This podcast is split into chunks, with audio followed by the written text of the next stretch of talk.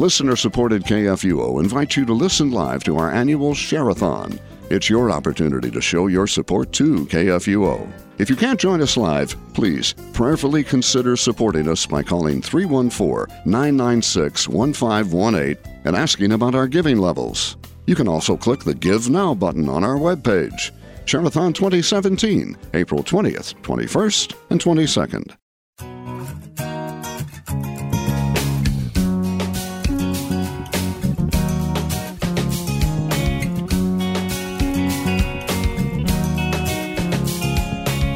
It's Alive Faith and Family. We join Andy Bates at Meramec Bluffs Senior Living Community live. About some of the cool things that they've been doing, and you will notice if you're on Facebook Live, we've got some great artwork here. But first, I want to go to June because you are a part of a committee that kind of helps coordinate all the activities that happen here at Meramec Bluff. So why don't we jump right in? Tell us a little bit about what you do. Okay, well, thanks for the opportunity. A town hall association was formed many years ago, so people moving in here could make the adjustment to senior living much easier. The activity committee was then formed, and I just happen to be the chairman of the activities committee. Every day here, there is something to do. We have over 100 people involved in Wii Bowling and Shuffleboard in bridge, if you like bridge, it's morning, noon, and night. You can pick your own bridge group. There's board games, there's dominoes, Rummikub, pinochle. It, it, there, and if we miss something, if somebody moves in, we miss something, we'll form that group so you still can play the games you want to play. And if you like water, there's water aerobics, there's water volleyball. In fact, the water volleyball team is going to be in the Senior Olympics, which we're very proud of that. I happen to be on that team and I love it. Okay. Um, bingo is another game that is enjoyed by everybody. We have outside, outside speakers and music groups that visit our community room several times a month we have a wonderful woodworking shop so that residents can still work with the tools that they thought they left behind, but they can still work with them now. We also do, we also have a choir. If you like to sing, we have a, a large choir group that just entertains us several times a year here. We do organize several events also. Next week is an Easter egg hunt. Now just picture a thousand eggs rolling around in the chapel in our community room and little kids running to pick up these eggs. It's really fun and really cute. On April 22nd, we are going to have a quilt show here. We have 100 quilts that will be on exhibit, and it's a West County Quilt Club Piecemeal Quilters that is actually bringing these quilts in. There is never a dull moment here at Meramec Bluffs. Now, if you remember back, do you remember your kids saying, I have nothing to do. Well, that doesn't happen here. Nobody will say, I have nothing to do. The latest feature, which is entirely run by residents, is the art gallery, and we're very proud of that art gallery. Martha K. Larson has done a great job getting it set up, and I'm going to let her explain to you what she has done. Thank you. Thank you, June. So, Martha, Martha Kay, we are surrounded by lots of artwork right now, some of which I know you have helped, um, you've created and done as well. Tell us a little bit about your art. Well, the idea of the uh, a safe area to display works of art was begun last year here at Meramec Bluffs. After searching for a good location and with the support of administration and the lifestyle enrich- enrichment staff and committee, our art gallery became a reality. It's located on the second floor uh, elevator lobby and also the enclosed upper glass portion of the china cabinet where smaller items are displayed. Our first exhibit in February was a collection of prints of Ed Smith's original paintings. Ed is a 96 year old resident here, and the uh, picture print behind me is of Ed and his cat Annie, who also lives with him here at Meramec Bluffs. And the next large print is that of uh, a young man, a friend of, of uh, Ed's, and he, Ralph has a wonderful smile, and um, it, it, it's just a wonderful uh, portrait. I know when you brought all these in this morning, I was so impressed there, I mean, these are beautiful images. And just to have a collection of artists all together, I mean, that's such a great community, kind of within a community that you all have here. That's wonderful. And the, the third print is um, of a stagecoach that uh, belonged to Adolphus uh, Busch. Sorry. and uh, with a hitch of horses, and this is long before the Clydesdales came into use. No one seems to know where the original uh, painting is. Joe Finney is a fine, self-taught wood carver, starting as a youngster carving peach pits. He's in his 90s also, and his seafaring captain uh, sculpture here was inspired by a great-grandfather who was also a seafaring man. And also featured is his lovely turtle dove. And Liz Prang is uh, our porcelain artist, and she will tell you some of her. her Oh, works. wonderful. There is a lot of talent here. I know so much talent, Andy, and that's one of the reasons why I know I love coming to visit, and other people do as well, is because the art is always changing, and it's always great to see what's new. So, Liz, I know that you have a specialty as well. You were sharing a little bit about that with me earlier. Tell us about porcelain painting here at Meramec Bluffs. Well, porcelain painting is an old art, but it actually is almost a dying art now. Not many people do the porcelain painting anymore. You may have pieces at home that were your grandmother's, like tea sets and and different things like that. But um, the porcelain art has come a long way, and we've um, gotten more modernized, I guess is what you'd say. And um, I have a couple of pieces here that I'm displaying. Uh, the first one of the uh, grapes is a traditional American China painting porcelain art. Um, this is all fire kiln. And uh, then the second painting is done on a porcelain tile. And as you can see, it looks just like any other painting you would have in your home that's framed. So things can be framed also. So So, what I love is that you ladies here have wonderful passions, have such great talent, and not only do you have space here at Meramec Bluffs, but the support of our lifestyle enrichment team, of a fantastic committee as well, so that we can continue, you know, to display and do the things that we're passionate about. And Marie, I'd like to add one thing. Please. Please. Um, Meramec Bluffs is blessed not only with the talents of our first three exhibitors, but there are many more to come. And the exhibits are changed monthly, and we invite friends and guests to come and enjoy the art gallery at Meramec Bluffs. Thank you. I noticed on my way in this morning, just uh, just making my way up here to the dining room, there was a lot of art along the way as well. It was just very, very warm and, and inviting. Oh, I definitely believe so as well. You, like I said, you ladies are so talented. Everyone here at Meramec Bluffs is really talented, and we're always surprised by that. So we have a bunch of art pieces here. For those who are joining us on Facebook Live, you can go and see some of the art pieces um, that these ladies have been talking about here. But thank you so much. We so appreciate the work that you do as a part of the committee to make sure that there is, is a lot of opportunity for people, and as well as the art that you contribute to make Meramec Bluffs such a beautiful place. So thank you, ladies, very much. We're going to give them a round of applause.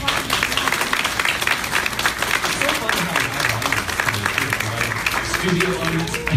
I know, and we have like the room is packed. So we actually are hosting our segment up here on the sixth floor. Meramec Bluffs is actually a very tall building, and we've got these stunning views um, that go out into the valley over here on our left. And and now I think, Andy, we're actually going to have some stunning views inside as uh, we transition to see what executive chef Chris has over here for us today. He is all set up. Uh, I am. In uh, Most definitely. He's, he's got his table. Well, he's moved his kitchen out here to the dining room. How's everyone doing today? Fantastic. So, uh, what we're going to be doing today is I'm going to make you a traditional uh, Viennese strudel, okay? And basically, uh, what we're doing is we're going to take a dough that I've made. It's just uh, basically flour, water, and oil. And um, we kind of knead it for about 8 to 10 minutes. I didn't want to do it on air because, you know, probably don't want to watch me knead dough for 10 minutes straight. So, uh, I already pre-made that dough, and what I'm going to do is I'm actually going to roll it out into a very thin layer. And that's kind of how you make a Viennese strudel. It's almost like, has anybody ever had phyllo dough before? Yes. Okay, it's very similar to that. So what we'll be doing is rolling this dough out, and then what I also have is some apples, and I already pre-made these as well. And, what when we you say you have some apples, you actually have a lot of apples over there. well, I, I didn't want to run out on air. if I had to run for the apples, it'd be kind of embarrassing. How did you prepare the apples? All we did with these apples, basically, we peeled them, uh, cored them, and then we tossed them with a little bit of cinnamon, um, a little bit of sugar, not a lot, and then but just a little bit of cornstarch, just to kind of thicken the liquid from them. And we actually uh, roasted them in an oven on a pan. So I know a lot of people probably cook them in a pot or something like that, but we kind of did it a little differently with this. So um, What's Go your- ahead. I, I have to ask. Yeah. What kind of apple do you? These are use? McIntosh apples. you want to, you know, you want to choose something that's not going to leach out a lot of water. Like a sweeter apple has a lot of water content. Get a real runny strudel. Don't want that. It's thin dough. So Runny strudel would be just the all right. best. And um, I promised I'm going to try to knock this out in 10 minutes. We'll see if I uh, can actually do that. And they're going to pass them around while I'm making it as well. So yes, if you are part of our studio audience, they actually get to taste what Executive Chef Chris is making right now. And, and yeah, I gotta make sure they, they bring some up here as well. Absolutely. 'Cause I know that we also love to Absolutely. What What makes it Viennese apple strudel? Well, traditionally, this apple strudel recipe, they actually, it goes all the way back to the, uh, I don't know if you're familiar with the uh, Habsburg dynasty in Vienna, but um, it was a dessert that was uh, made for the royal court. And uh, that's kind of how they developed this recipe. And it goes, dates back all the way to, I want to say like 1680, something like that. So it's a, it's a very old dessert. And um, it was made for royalty. And um, I'm sure it was a great treat back then if you could get some So fresh now apple you all who are tasting this, Are you I think are royalty for having tasted this apple strudel. I see lots of smiles in the audience. I know. So what I'm doing is um, I really just roll that dough out first with a rolling pin just to kind of get started before I stretch it by hand. All right, it just kind of helps out a lot. If you try to start by hand, you're probably going to tear the dough. So get it nice and flat. I'm actually going to take the gloves off. It's kind of hard to do with gloves, so don't worry, we'll cook it. You won't get any of my germs, I promise. So what I'm going to do is I'm just kind of start going in there. I'm going to start stretching it with my hands. All right, and the goal is to get it to where you can almost see through it with your hands, kind of like that. So this is definitely the most time-consuming process. Um, after you get the dough stretched, it's pretty easy from there. So what we'll do is stretch it out. And as you see, I have that tablecloth down, and I put a pretty generous amount of flour on it. Obviously, that's so the dough doesn't stick to it because you are pulling the dough so thin. So, well, I'll do, and I'll probably get flour on the floor. I'm sorry.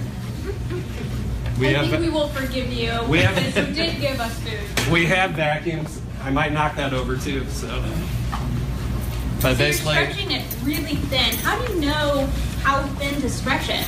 Uh, like I said earlier, you almost want to. They say um, if you could read a piece of paper through the back of it with writing on it, then it's probably thin enough. Okay. I'm So- impressed. I would have had a huge mess by now. Yes, this almost covered the entire table. So see my hand right there. Mm-hmm. So you can almost see my hand underneath that dough. So it's pretty thin. And I'll keep pulling it out a little bit more before we put our apples in. And what's nice is the more you pull it to, the more layers you're going to get when you actually roll it up. So that's you know another reason you want kind of big. And what you do is you kind of take that thicker edge. I know my back's to everybody, sorry, but um, and you kind of hang that over the edge. And we'll actually cut that off with a pair of scissors because you don't want that big, thick piece of dough. So I'll go around this without knocking it over. Get back to this side. I'm So- impressed. I'm very impressed. Well, knowing how the dough started and just moving That's along, what- it's a lot of stretching, but It is. I think you're right. And when you get that thinness, then you get mm, all those great layers, and it is so yummy. Well, and like I was saying before, it's kind of like phyllo dough, you know, when you're making, um, I know the Greeks make a baklava. Has anybody ever had baklava before? Kind of a similar concept. and they take it and they put a lot of butter on it and they layer it. All right. So we're almost there. And I'm seeing lots of smiles out in the audience. Is it good? Oh, yeah. Yeah, I think it's delicious here. In fact, I think they accidentally put a few extras up here. I'm just going to try this one for consistency. Don't tell me that. Yeah, to make sure that. you Quality know- control. Exactly. I'm doing you all a favor. What's the what's the uh, the most requested dessert here at Meramec Bluffs? I don't know, to be honest with you. We have a lot of favorite desserts here. Um, I know uh, for some reason chocolate mint pie is pretty popular here. Uh, the eclairs, I think, always sell out. Ooh. It seems any night that we have eclairs, they're They're gone they're, they're gone pretty quick. Well, that variety, because I know you guys do so many different recipes that are both seasonally, you know, with the seasonal variety and also nutritious as well. I know that you have a bunch of fans. Well, we try to make them nutritious, not all the time though. Well, you I know I- it, it said heart healthy, but this is heart happy, so no, it's a little different. All right, so you can see where I'm at right now. That's a good response. This dough, yeah, I thought of that earlier. I had to say something because I saw it said heart healthy. I'm like, this isn't really healthy, so I better save myself. Um, so as you can see, this dough is getting the air under it, so that's right about where you want it. All right, so it's about that thin, okay? Now, for time's sake, because you usually want to brush a huge layer of butter on this. That take me 10 minutes. I don't have that kind of time, so we're going to pretend there's butter on that. Is everybody okay with that? Yes. And that would be heart healthy, right? So, because normally I probably put about two pounds of butter on this thing. Oh, that's a lot of good butter. That's why it tastes good. oh man. And the So reason you put, oh, I got a hole. Don't do that. This is what you don't want to do right there. Don't do that. we can't. The uh, reason you brush the butter on it is uh, it serves a couple purposes. It actually keeps the dough from drying out because it's so thin. And if you don't put it on there, it will dry real quick and crack. But then also, when you're rolling the strudel, it's creating little layers of butter in between the dough and the pastry. And what happens is when it cooks, it releases steam and it puffs it up a little bit. And that's why it gives it that nice crispiness. So it's pretty cool. Now, when you say two pounds of butter, that's not just in one serving. Oh, No, no, no, no. But I would be okay with that. uh, butter makes things better. Absolutely. I mean, if you spread this out, this is probably going to make 60 servings. So, you know, That is- Or in so, my case, four. Four. so yeah. di- yeah, divide divide the two pounds of butter by 60, and you know, it's it's, it's not that bad for you, right? So uh, we're going to pretend the butter's down once again, okay? And we're going to put a layer of cinnamon sugar down. Obviously, who doesn't like that, right? We're hearing a lot of audience reaction here.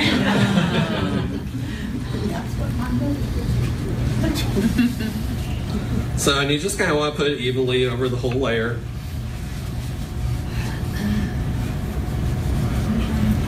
And one of my favorite parts of the strudel, believe it or not, is the end.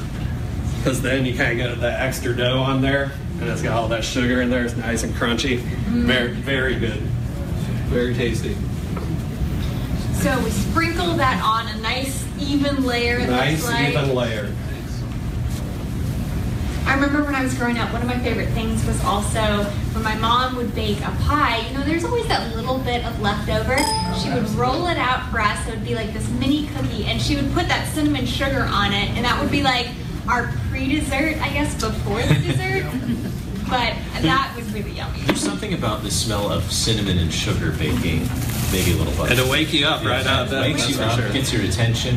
I mean, this is this is good food that you know we've grown up with, and, and I, for me, it has fond memories attached Sure. to it. And I think that's one of the great things about food is it, it reminds you of, of past experiences and great people in your life who made it. It's one of the best smells in the world, right?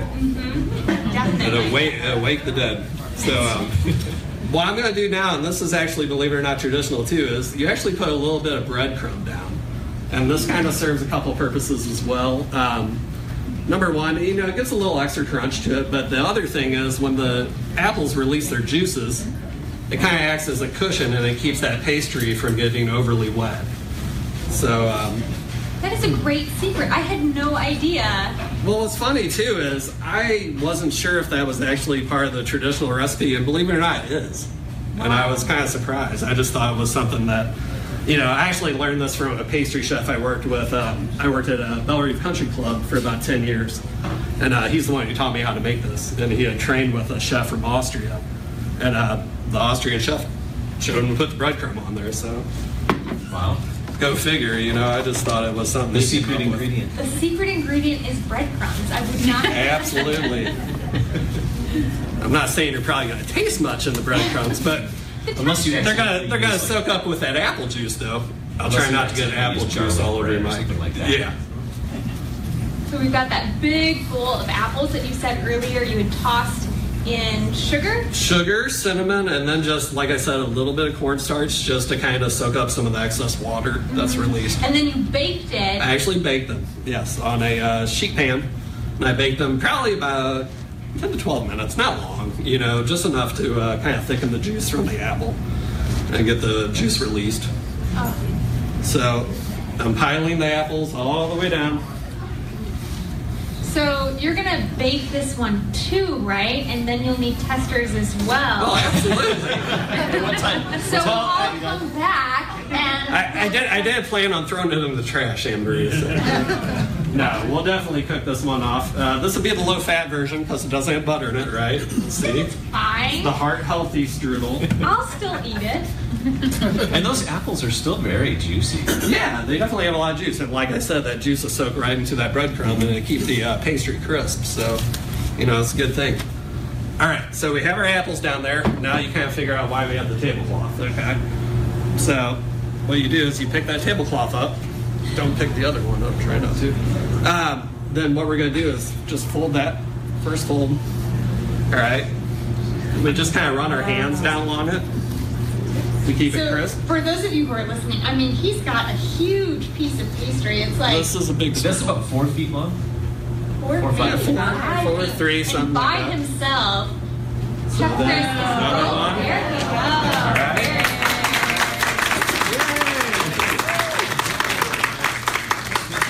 Basically, what you do is you kind of keep pulling it towards yourself. Roll it again. Oh. All right. Kind of. So once he rolls it, he kind of like evens it all out. Yeah, you just kind of tighten it up a little bit just so the rolls stay tight. Okay. Wow. And basically, I just keep on doing that And we roll it. until we're done. Then the fun part's actually getting it off the table. Something tells me by this point in time I'd have apples. I know apples Dough everywhere. everywhere. So I mean, this is a huge apple strudel. How do you? How do you get it off the table? Yes. Into the oven. You cut it. that would be What I, easier. what I usually do is I take a uh, sheet pan and I'll cut it usually in about three or four pieces. Okay. And then, uh, I mean, it's fine if the apples are exposed on the ends. It doesn't make too big of a difference. It's not like a pie. They're not going to run out on you. So, Well, and like you said, the ends are sometimes the best part. Absolutely. Crispy. Oh, we're almost there. I'm running out of tablecloth, too. so, probably one last fold will be good. On the floor. On the, yeah, on the floor. And I got your tablecloth all dirty. That's okay, Um, I apologize. that looks wonderful. And like I heard earlier, I'm sure it tasted wonderful too, everyone. Yes? How was it? All right. There it is. It's Austrian apple strudel. And then what you're going to do at the end of that, like I said, we usually cut it in three pieces. And then we take it and transfer it to a sheet pan. And you want to brush the top with butter as well. Oh, great. Bring on the And if you want to get real crazy, you can put some cinnamon sugar on there after you brush it with butter too. So. All right? Oh, well, thank you so much for sharing. You're welcome. Thank you. Would this That was be fun. would this be something that maybe our listening audience, our Facebook audience, would you perhaps be open to sharing the recipe? The recipe, I suppose I can. Oh, you are so wonderful. So, for those of you who are listening, we'll put this up both on the Meramec Bluffs Facebook page as well as the Lutheran Senior Services Facebook page. So, if you want to make this this weekend, you can try your hand at Australian apple strudel. And if you make It's it Austrian. Austrian, not Austrian. Australian. Just Austrian. I'm just giving you trouble. Viennese. Viennese. All right. There we go. Now, if you do make it with the uh, 60 portions, by all means, call us. Yeah, Let absolutely. us know. we are the quality tasters. Thank you, thank You're you. welcome. Thank you, everyone. Um, I'm sorry about your tablecloth. We're probably going to have to wash that. Last Go ahead for the apple strudel. We're going to try to get this thing out of your way so you can reset. So thank you so much, everyone. I Thank appreciate it.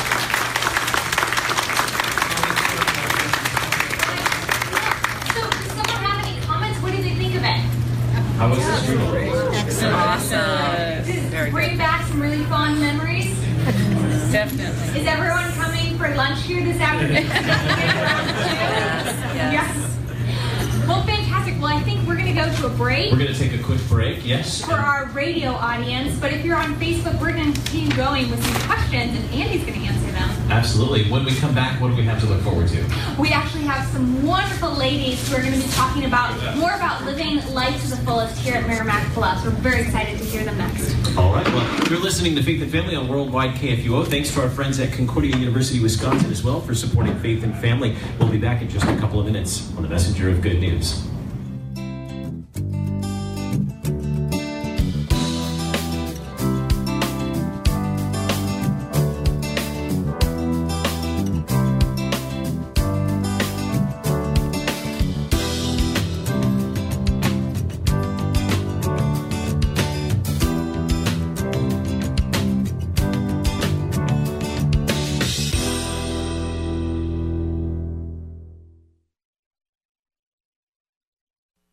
Concordia University, Wisconsin in Mequon overlooks a half mile of beautiful Lake Michigan shoreline. CUW campus is located 15 miles north of Milwaukee with over 70 undergraduate majors, 28 graduate degree programs, and doctorate programs in pharmacy, physical therapy, occupational therapy, and nursing practice. CUW offers online learning and accelerated learning at one of nine Wisconsin centers and one in St. Louis. Traditional or accelerated education, CUW has the program for you. CUW.edu.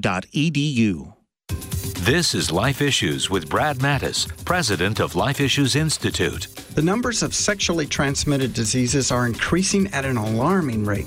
During the last year statistics were available, the Centers for Disease Control reported nearly 2 million new cases. Of concern is not just the increase, but the high rate of increase. Still, the so called experts in this field are turning a blind eye to the cause, which is sex outside of marriage. Here's a case in point there are now phone apps making impersonal, intimate hookups easy. They often don't even bother to share first names. Yet Dr. Jonathan Mermin at the CDC says there's no hard evidence to show cause and effect that this blatant promotion of casual sex increases STDs. This is utter foolishness. America's youth aren't animals. We need to encourage them to abstain from premarital sex. Follow us on Twitter at Life Issues USA and stay informed, more informed than you've ever been.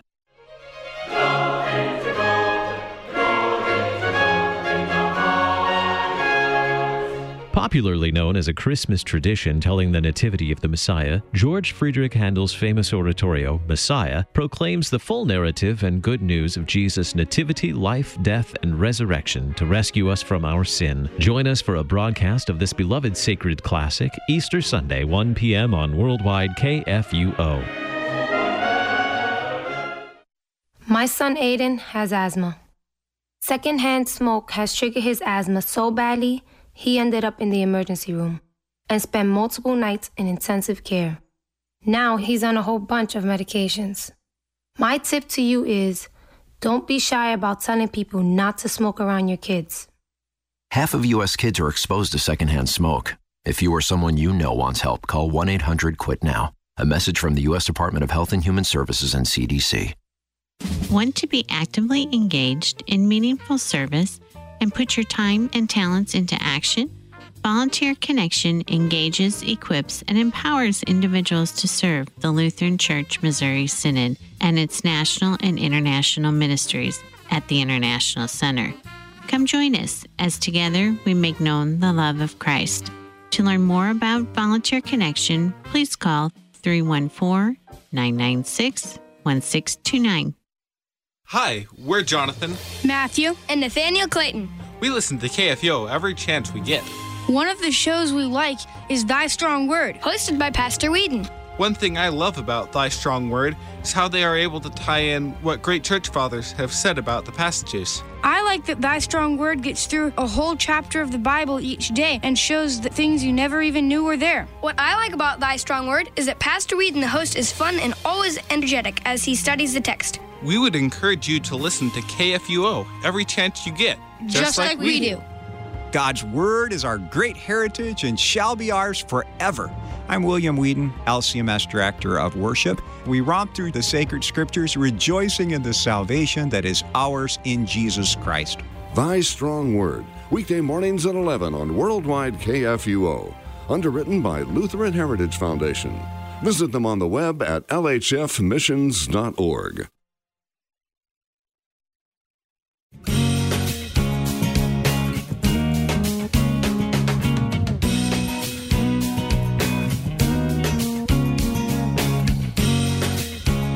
joining Andy Bates and Anne Marie live from Meramec Bluffs Living Community on KFUO. One more question. Oh, actually, here we go. range of the radio station? How far out can you pick it up? AM 850, and it's, uh, it reaches as far as Springfield, Illinois, and out to central Missouri, down to southeast Missouri as well.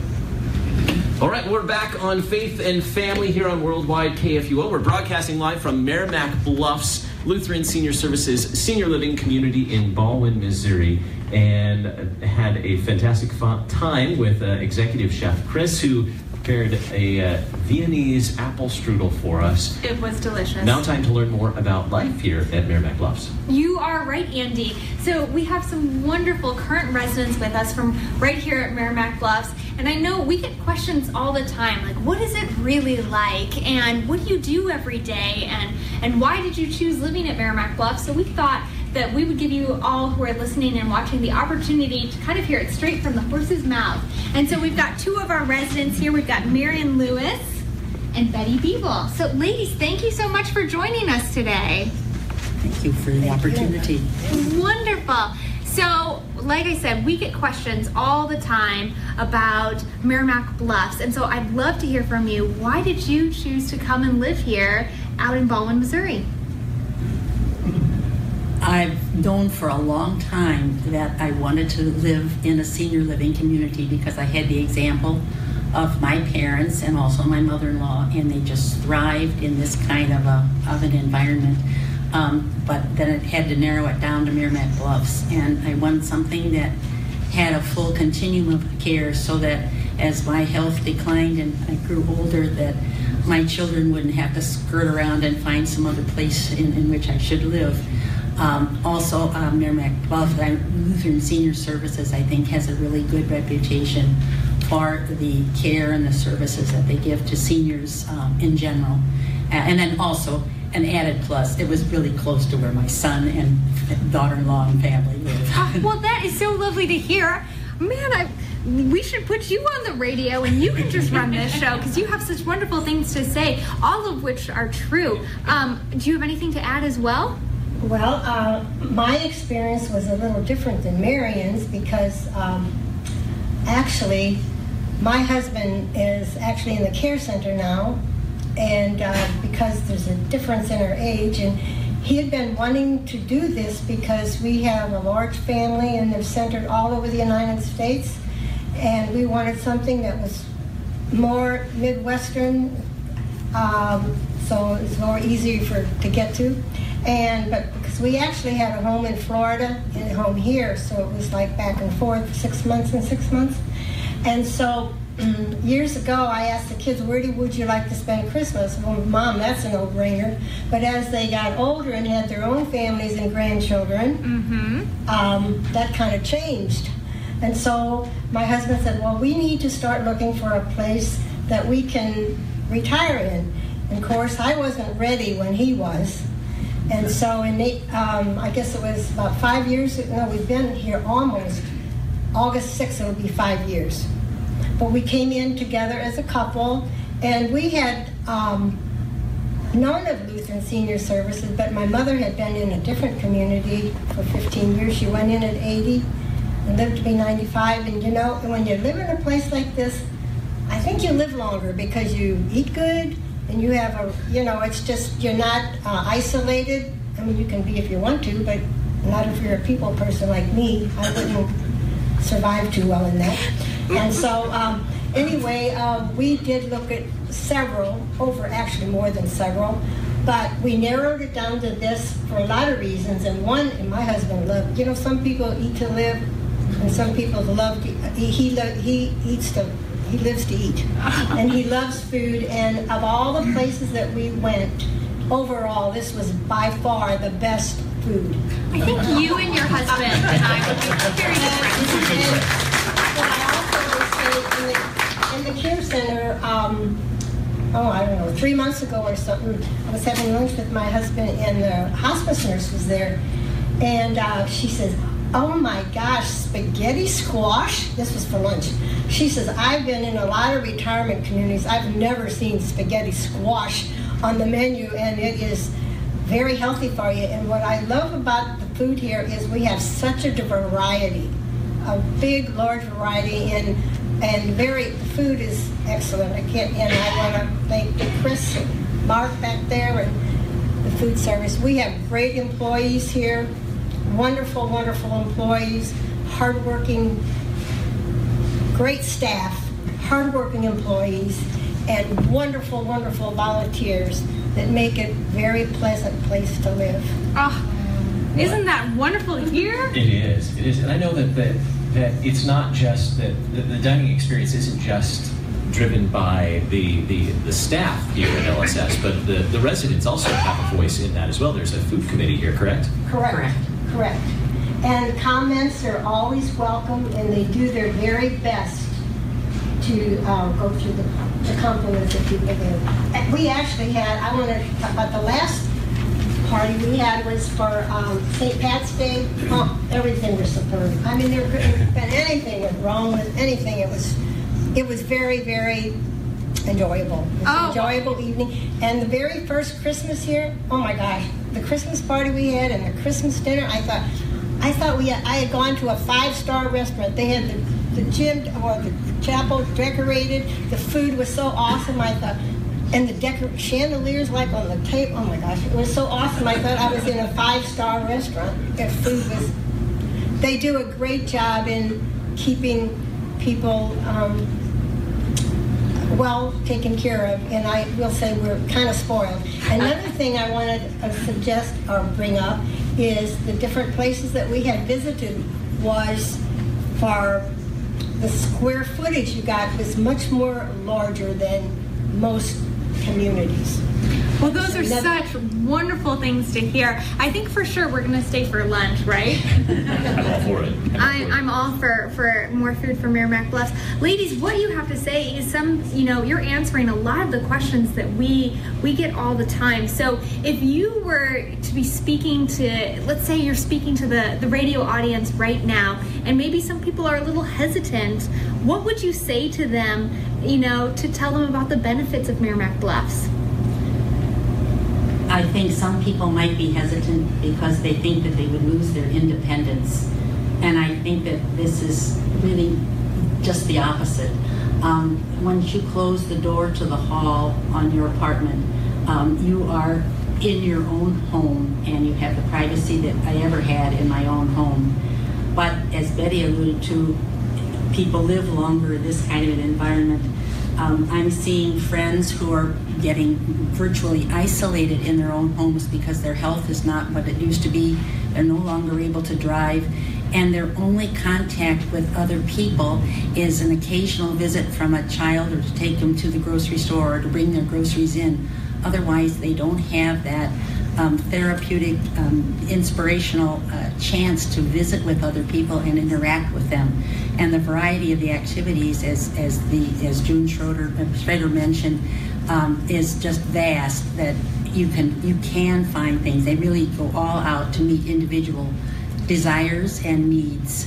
What is what's your favorite place to to visit here on site at Meramec Bluffs or to spend time? Um, It's a hard question. Uh, yes. Uh, well, I- I- it's not so much a place. I guess it's the activities. I enjoy the chorus very much. I enjoy the line dancing. The fitness room I know is good for me, and it offers a, very much. And when it's in your own house, so to speak, you lose a lot of excuses. Um, the card games give you good interaction with other people. I wanted to mention also was the fact that we have lots of Bible studies here. We have women's, men's, code, different groups, something for everyone, and that's the special part that I enjoy. Besides the exercise, like Marion says, we have all those things that she had mentioned. But um, also, I want to say, I don't know if people know this or not, but the average age here is 86. And we have one lady that's going to be 110 in July. July, yeah. In July. And we actually have quite a few, well, several hundred and above. And so um, these are all pluses for um, Meramec Bluffs. And it is a wonderful, and what I like too is we're out kind of like being a farm girl, I like space. Hmm. and coming here, we have room around us. It's not like we're cluttered in. And so that was another reason that I was comfortable here. What you're saying, people are living longer, and we have several people who turn 100 almost every week. And you're right, that is such a great benefit to being at a life plan community where there's multiple options available. Ladies, thank you so much. We so Yeah. appreciate. One more minute. I, I think what people, they think, oh, I can't move there. I'm, I'm uh, not old enough. I'm, you know, that's, you know, what are you going to, when we first moved here, my kid says, the, the younger one said to the older one, what are they going to do there? And she says, well, uh, Paul, it's going to be like uh, they're on a cruise, except we they don't have the water. But anyway, uh, uh, we are very spoiled, but I think the biggest mistake that people make is they wait too long. My husband and I came in here. It was just God's perfect timing for us to be here when we came, and it was a God thing. Oh, wonderful. Thank you, thank you for sharing your guys' story. I think it's so important to hear that straight from you as to as to the benefits of Meramec Bluffs and how it worked out really well. We're so glad you're residents here. Thank you, thank you.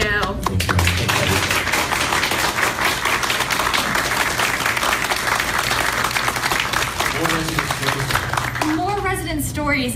So I want to introduce you, Andy, and everyone who's listening to two very important residents here at Meramec Bluffs. Um, and because they do a lot with our Veterans Committee here. We have a very large Veterans Committee, a very active um, group here. And so we've got Larry Camberg, who I believe you're the president, chairman? I, I was chairman for two years, not chairman this. Oh, we have we have stepped down the reins and passed it on to another. Dick Eisfeld's the chairman of the committee now. Wonderful. Yes. Well, we're still very excited to have you here to talk a little bit about the veterans group that um, is here at Meramec Bluffs, as well as some of the things you do. So, kick us off and, and tell us, Larry, how did this veterans group get started? Thanks, Anna Marie. Well, the Veterans Committee was started uh, back in 2010 by several of the veterans that like to get together, and I guess the cliche is they like to tell war stories. Uh, so they got together with an opportunity just to visit with each other, and from that it kind of went to a speaker series where they invited people to come in and to talk about experiences that they had in the military.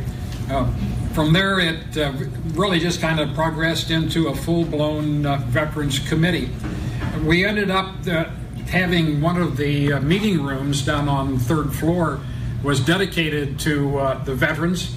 And in our meeting room, we have a lot of military memorabilia, uh, everything from uh, charts of campaign charts to pictures of veterans, uh, flags, and we have uh, a whole display of military uh, medals that have been won by residents here uh, in the in the bluffs.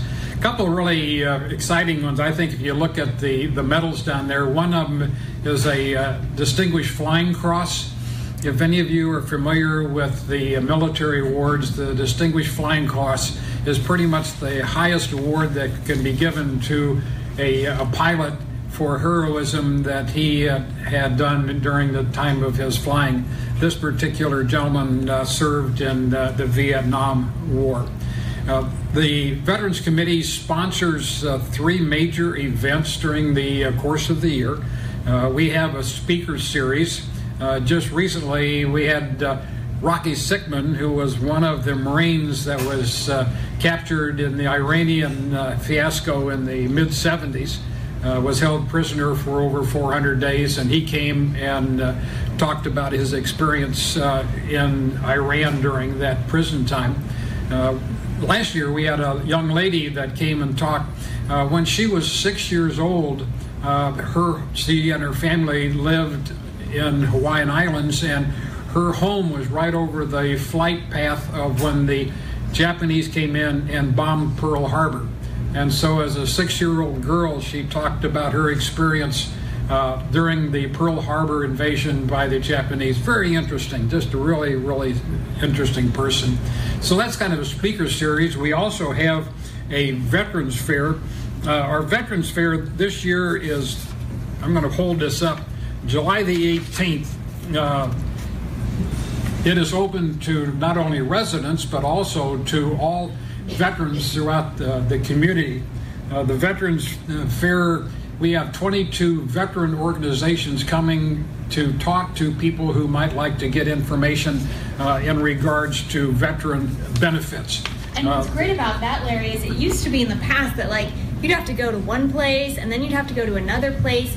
And you, as a committee, have brought everyone together all in one spot to make it very easy. Yeah, that, that's correct, Anne Marie. The, the whole idea was like one stop shopping you know, you could go and, and not only get uh, milk and eggs, but you can get bread and cereal. Well, here we have 22 different veterans organizations that uh, will come. One of them is the uh, Department of Veterans Foreign Affairs, and they actually bring in a, a big uh, mobile home with all the information that veterans can get from uh, that particular department very, very nice in order to uh, have that type of information available. And our Veterans Fair is open to the public, so you don't have to be a resident, you don't have to be a friend, just come. It's on the uh, Tuesday, July 18th. And last but not least, our Veterans uh, Organization celebrates Veterans Day in November. And we always have a big celebration uh, in November. Uh, we've had uh, choirs come and sing, we've had speakers come. Uh, two years ago, the uh, St. Louis County Police brought a helicopter and landed it right here in our uh, backyard, which was kind of exciting for everybody to uh, to come and visit with the the pilots. And and then last year we had uh, a group of men that came from the 620th uh, Combat Sustainment Support Battalion from North St. Louis, and they brought in some heavy equipment and we had a chance to, to visit with some of the soldiers and and uh, find out what they did and some of their experience. So we do a lot of things. Both of those, and you throw an excellent veterans program. And I just think it's always heartfelt and very touching to honor those who have done so much for our country, so much for for each of us. And so it is a wonderful day. And I just thank you, Larry, for for what your committee does on behalf of that. Thank you. I'm going to pass the mic over to Doug there. So one of the things um, that the Veterans Committee here at Meramec Bluffs also does, um, you heard Larry talk about the fact that that they talk about stories and their experiences. Well, they're actually writing them down now, um, so that they have a record of of all the men and women who have served and who are here at Meramec Bluffs. And so, Doug, I think you're going to be reading something today that you've compiled as well about one of our former residents. Right. There are, uh, of the 550 residents here, there are at least 100 veterans, and uh, their stories are remarkable. They touch your heart. We don't want them to end with them. We want to have them a permanent record of these stories, and we've started to dig in especially for the World War II vets. And I'm going to read you one of their stories today. It's short and a little surprising. It's the story of Bob Strain. Bob Strain was the husband of Elvira Strain, who lives here. They lived here from 2010 uh, to 2015 when Bob passed away. Elvira still lives here. She's active. She's going to move to another apartment shortly. So she uh, is very much committed to this community. Now, Bob was one of the many who grew up, came of age at the peak of the Depression. He may not have known his potential, but he knew he couldn't afford to go to college, and so he enrolled in a trade school. Got out of that and was drafted and served in World War II. And when he did, he realized I want to be more than a technician. He wanted to be an electrical engineer, and he set out to do that. And he had uh, couldn't transfer any of his credits, but he worked like uh, crazy to do so. Became an electrical engineer from the our school in Rolla, Missouri School of Mines, then, and became the director of R&D at Emerson, vice president of two other companies. But when he took freshman English, he had to write an essay, and that's what I'm going to read for you today. These are his words.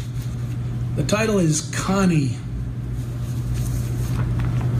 Connie wasn't exactly beautiful, but I loved her very much. She was the only love in my life for almost six months. I can't say for sure that she loved me, but I will always hope that she did. Anyway, she seemed to enjoy life more when I was around. After she ate, she was always ready for a run around town or a flying trip through the fields. I shall never forget the day I met her. The weather was bad.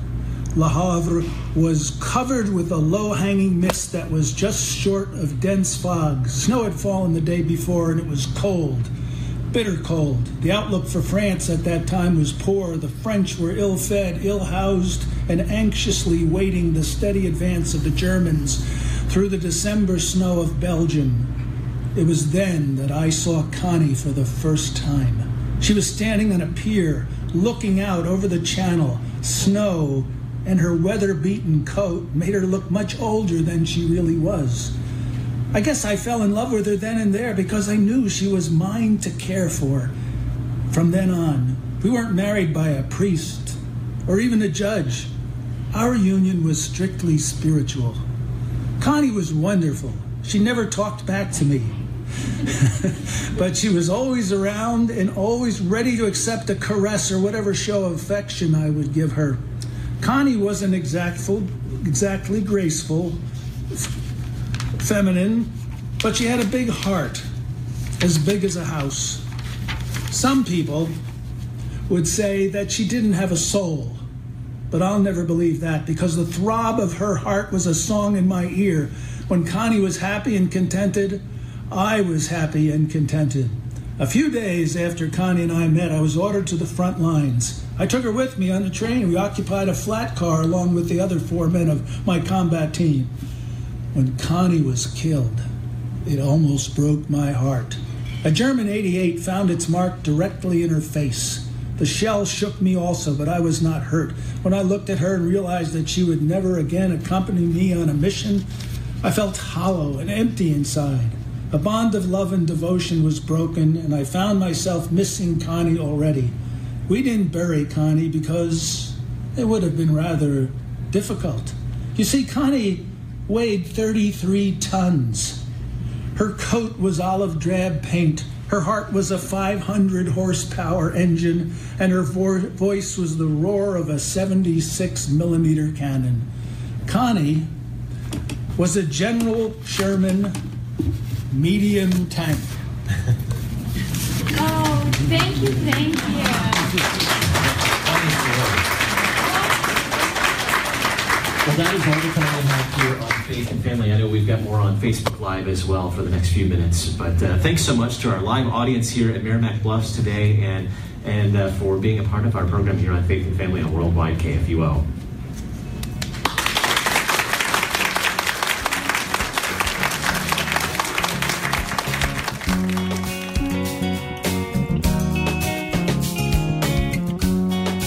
Listen to Faith and Family Monday through Friday at this time.